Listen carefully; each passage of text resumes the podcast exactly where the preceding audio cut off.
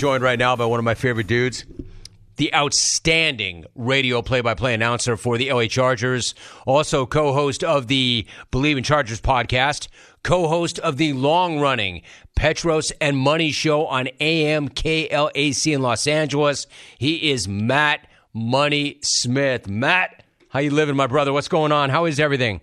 No, everything's great, man. It's great to hear your voice again uh, and have a conversation with you, Jim. It's been a while, so yeah, I certainly appreciate it. You too, Matt. I appreciate you very much, man. Great to have you back. Thanks for doing it. Let me ask you first what a weird Monday night game that was last Monday. The Jets defense, Matt, was pretty dominant. Justin Herbert had arguably his worst game as a pro, and yet the Chargers still slap the Jets. They get back to 500 after winning back to back games given there are some pretty good teams, but no single dominant team, where would you slot the Bolts among playoff contenders in the AFC right now? I think I'd, you know, I'd, I'd take the cowards way out, Jim, and slot them TBA. Um, I think they're good enough to make a run, but I don't know if we should buy in yet, right? So after that win against the Jets, who were four and three, they're two and nine against teams with winning records going back to the start of 2022. You know, and they ended up ten and seven, uh, had that 27th lead against the Jaguars, and we were really re- feeling really good, you know, about a trip to Kansas City uh, against the Chiefs team. They had already essentially traded punches with. One game went to overtime, one went down to the wire, and it all just kind of came apart. So I don't really know what. I think most people don't really know what this team is yet. You feel really good about some games on offense, right? The game against the Dolphins, the first half against the Chiefs, the first half against the Raiders, the game against the Bears, uh, and now we've had ten straight quarters of complete dominance by this defense. The second half of the Chiefs game, uh, which really was just a 51 yard punt return and a short field for a touchdown, the only points they gave up that whole second half. And now these last two back to backs uh, against some offenses that were struggling. So, look, I feel like they could beat anyone, and I feel like they can lose to, to anyone because I just. They got to stack some wins, and that's why this week against the Lions is so important. Get to five and four, and you know what? I'm going to say, yeah, I, think they got they, they got it in them to make a run at that number one wild card spot like they held last year. Couldn't appreciate that answer any more than I do. In fact, you beat me to it, Matt. Matt Money Smith, my guest. I was going to say we'll get a real barometer, a real check, a heat check this week against the Lions. Like I've jocked them pretty hard dating back to last season, and why not? Like there's a lot to like about the Lions on both sides of the ball. Very critical game, as you point out. As you study this one, how do you think the Chargers match up? What do you think this one comes down to? I think this is um, very similar to like uh, uh, an, SEC showdown, right? Hey, we're both good. We both know what we're going to do, and let's see who wins. You know what essentially is a street fight, and that's defensive line versus offensive line. That that O line of the Lions has been so good this year. You know, I mean, Penei Sewell has been an anchor on the left side, Ragnow in the center, Decker on the other side, and the Chargers defense, man, has just come alive, particularly up front. This is the best I've seen Joey Bosa in a few years. He's healthy. You see the explosiveness. He sets the edge so you can't run against him. Breece Hall only had 50 yards. That the Bears came in with over 160 each of their last four. They held them to like 70, um, and that put them into forced passing situations. And then they teed off. And now with the emergence of Tuli Tuipulotu. It's a name that maybe a lot of your listeners aren't too familiar with. He played at SC uh, the last couple of years, and they haven't been too dominant, but he has been special. The second round pick, man, he is. He, he had two sacks against the Jets, and he's got Jim. He has got these hockey assists on these sacks. It's his pressures that are leading to Khalil Mack's nine sacks, to Morgan Fox's five and a half, to Joey's six and a half. So I think it's those those three guys that are playing together now, and Joey and Khalil are stacked, or Joey and Tuli are stacked on the same side, and it's really a problem for teams. So now we're going to get to see how much of a problem is it for one of the better O lines in the league. In fact, Tuli, Matt, got us paid last week. The big head and I, James Kelly, on a prop bet. So, yeah, absolutely. He was dominant. We're talking to Matt Money Smith. And, Matt, what about the other team in LA? What about the Rams? Like, contrary to what Samuel L. Jackson thinks, and he made it pretty clear on the X the other day, I think Sean McVay has actually done a hell of a job this season, even with the Rams at 3 and 6. Clearly, Matt, the bill has come due after the F them picks to the Super Bowl. Do you think that McVay's got the stomach to see this rebuild through all the way through in LA? Well, I think Jim. I think a lot of it's going to come down to look. I thought, and I'm with you, right? I, I'm with you 100. percent I think they've done better to to be where they are, you know, and they should have beat the Steelers. You know, that was a, that was a game they let the kicker give away. So they competed with the the Eagles. They competed with the 49ers. Competed with the Bengals, right? And they've got three wins. I thought this was going to be a tankathon. I really did. I thought Stafford was going to be put on the shelf. I thought Stetson Bennett was going to start a bunch of games, and they were going to make that run at Caleb Williams. And you know, this can be the maybe this is sort of the Charger employee and me talking, but you have just seen a shift in this market with with the young, with how many Justin Herbert jerseys I see on kids around town. He's a superstar. You know, the Chargers have a legitimate superstar at the quarterback position. And, you know, as great of a player as Matthew Stafford is, he's just not someone that that fans can sort of relate to. He's a he's a he's a University of Georgia Detroit Lions quarterback. He even won a Super Bowl with them and you just don't feel the traction. So that's what I thought this team was going to be going in. Hey, let's go get Caleb Williams. If that doesn't work out, Drake Maye feels like a superstar. And so I'm anxious to see what direction they go here. You know, now that maybe McVay was willing to relent and and accept that that might be the fate, like you said, with 40 new players, a ton of undrafted free agents, uh, guys that were claimed off, you know, waivers that are starting for them. Um, and I think he's done a heck of a job. I really do. That to me, like that score in the Green Bay game, doesn't really tell the tale of of. It was a competitive game, you know, and Brett Rypien just wasn't up for it. So I'm anxious to see how he plays out the rest of the string. By no means do I think he's done a, a poor job at all. And, you know, I wouldn't be surprised if this team ends up with six, seven wins. You know, to your point, I'm not an employee of the Chargers, and I could not agree with you more. Justin Herbert, although he is a neighbor, and I know that's a bad name drop although he is a neighbor and I never get invited to the victory barbecues that I know exist and are a real thing, man, he is a stud. He is a superstar. He is relatable, and I agree with you. People do love him in this town, and understandably so. Matt Money Smith is my guest. Matt, so we have to endure the Jets again in primetime Sunday, but, but, the caveat is we get to see the Raiders and whether or not they can build on that beating they laid on the Giants. Dude, I have to admit, I like Josh McDaniels. He has deep jungle roots, but from the looks of things, I might be one of the very few. Can you believe the way the vibe and that team flipped the second they broke him off? I get that it's the Giants, but have you ever seen anything switch or change as quickly as that? Well, it's funny. I kind of did, Jim, and it was with Rich Bisaccia, right? You know, a couple years ago when Jon Gruden went out and you heard about the battles that that Gruden was having with Carr and just kind of how much control he wielded over the team and how the team wasn't crazy about him taking so much credit. You heard about that in Tampa. You know, you heard about that with the Raiders. And, so you saw when when they cut him loose and and here's Rich Bisaccia who's you know, not really someone anyone's familiar with, and they go on this run. And, and you can talk about the opponents they played and, you know, the quarterbacks they faced to end up punching their ticket into the playoffs. All I know is I was there week 18 for that Sunday Nighter. It's one of the greatest football games I've ever been blessed to have been able to call, and it ended up in a loss for the side that I was on, but it was still that special. And I think that's what you saw, right? You saw a team that was freed – from what was to some degree a guy that was a my way or the highway. I'm smarter than you. I know what I'm doing. It's my scheme. It's my offense. I can make a high schooler a pro bowler because I know what I'm doing. And I think that just gets old for guys. Look, because I work with a team, I get to travel with the team. I see what these guys look like after games. They look like they've been in a car crash. You know, you hear that and it's it's a metaphor, but it it looked that way. They're wrapped in ice. They walk slow. It's like that for 48 hours. When they're out there getting their heads kicked in, and you got a guy talking about my scheme this and the play wasn't executed right that, I think that wears on guys. And, and to have Antonio Pierce, who they can relate to, who's very energetic, who we knew was a leader as a player, I think he probably tapped into something that these guys – you know, really wanted to cut loose with, and, and they just happen to have the right opponent to be able to sort of flex. And we'll see whether or not this offense can do it against a very good Jets defense. Exactly. I was going to say we'll find out about that. But to your point about Bisaccia, I was going to bring that up too, and you beat me to it. I mean, back then, Mark Davis, like I, I don't know what's going on in his head right now, but we saw how he handled that then. The players wanted Bisaccia. They loved him, but Mark Davis bypassed him. He wanted the splashy hire. It blew up in his face. I mean, do you have any idea? Like Antonio Pierce, he doesn't have the experience, but he very clearly has their buy-in already. He has their respect. He wants to be the guy to restore the Raider pride. Do you think he's got any shot of getting that team straight and on a run and keeping that gig?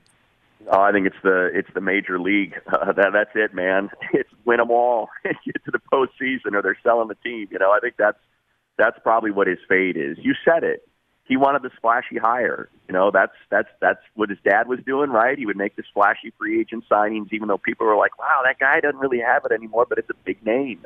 Which is why I think with all the heat on Michigan, like all the people that are tying Jim Harbaugh to there, I think it to me that's yeah, that makes sense. I could totally see him doing that, unless Antonio. Because remember, they got a pretty gnarly schedule. They still have the Chiefs twice, and obviously it looks like they're going to be tangling maybe with Baltimore for the best record in the AFC until the end of the season. So it's not like they're going to be letting off the gas. They still have the Dolphins.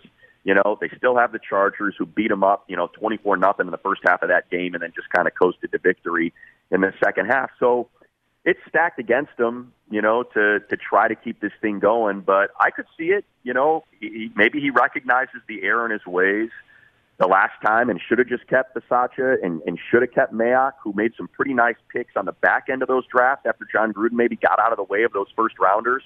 Um, but they still have, Jim, they still have a serious talent issue. Like they, that, that thing would be best served being completely torn down and rebuilt because, man, you just look along the lines outside of Maxx Crosby and Kolton Miller, outside of Davante Adams, man, they need a lot of help there.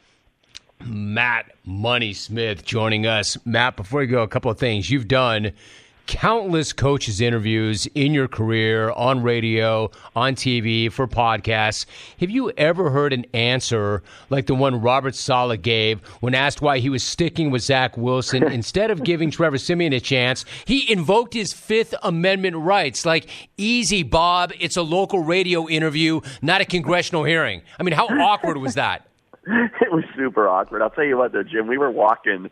Uh, I was with Daniel Jeremiah, who does the games with me, and Shannon Farren, who's, who's our sideline person, and we were walking together, and they were playing his post game presser right after that game. You know, on the on the PA as we were walking out, and he was asked about why they were running hurry up and why they were passing so much in the first half, and he said, "Well, look." You know, I feel like we had some some really good success doing that. You know, we crossed midfield twice. Incredible. it's like if that's the measurement of success, this poor guy who's this defensive coach and has this incredible unit, I think he's just his brain is so twisted into a pretzel. He doesn't know what the heck he's saying because he can't. It's, I can't imagine having to coach that offense when you have a defense that is that good. So you can imagine what the defense must think, and yet they're out there oh. flying around and keeping their mouths shut and being pros about it. Hey, Matt, really quickly before you go, you mentioned DJ. Frankly, dude, if there's a better guy than you, and there may not be, it's DJ. What what's DJ like to work with? He is one of my favorite people ever. Not only is he one of the best people I've ever met, he is so unbelievable at what he does and what he knows. What's it like to share a booth with him? It's incredible. Uh, I'm, I, you know, I'm the luckiest person uh, in sports and I try to say as little as possible so he can have as much time as possible. There are very few people that can see a, a play like he can. And for people that don't know, you know, he was a quarterback, and it's not like he was a quarterback at Alabama, but this is a guy that was a starter at Appalachian State, a starter at, at Louisiana Lafayette. So he's a Division One quarterback, and he sees it, man. When when that play is over, it is incredible how much detail he will give. Oh, you know, great pull there by the guard. They double teamed. It was great to see him combo block. The one thing, though, he might have missed the tight end. I think he's going to flash open right that thing loose left sideline for a gain of six. We could have maybe had a gain of 12. That's the kind of stuff that you get. And I mean, it's immediate. I, as soon as that play is over and that ball is spotted, I say, you know, gain of six, second down and four, and it's all his for the next 40 seconds. The kind of stuff. And I'll tell you, Jim, like, he things before they happen. He can see how the play callers are setting a defense up, setting an offense up, and, and very Tony Romo esque. It's not like he sees the formation. Oh, I know what's going to come. He's like, you know what? I feel like this is leading to X play, and it inevitably happens. Or you know what? I've seen the way this guy is is manning up and giving him inside leverage. He's going to jump a route here. You watch, and it'll happen. He's just he, I know I'm gushing and I'm talking too much here, but he's that good. He's, I, I can't encourage people to listen to the games enough, our Charger games, not for me, but just to hear Daniel Jeremiah's analysis. Actually, you'll, you'll, feel so good about it. Actually, for both of you, but he does have a beautiful football mind to be sure. Hey, Matt, before you go, one last thought. Since you host an iconic local show here in SoCal on the Dodgers flagship station, just to mix this up really quickly, is there any way the Dodgers don't throw down the half a bill or whatever it's going to take to sign Shohei? I think they'll throw it down, Jim. You know, whether or not he takes it, you know, is up to Shohei. But yeah, they, they I can't imagine they're they're not going to be outbid. Um, it will ultimately come down to whether or not Shohei wants them. They need him. They they just need him. I feel like that team needs some juice. It just feels too flatlined. You know, the the way that and they're professionals and they're incredible players, Freddie Freeman and Mookie Betts, but you know, when Miguel Rojas is kind of your emotional leader in the postseason, arrived, you know, six months prior to that, some just didn't feel right. And I think Ohtani is the perfect person. And, and look, this goes for any team, right? He, they need juice. They as, as talented as they are, this is what they set themselves up for with David Peralta and with all those young pitchers, and not going out and signing a big name free agent and not making a huge splash at the deadline. They and take on more money.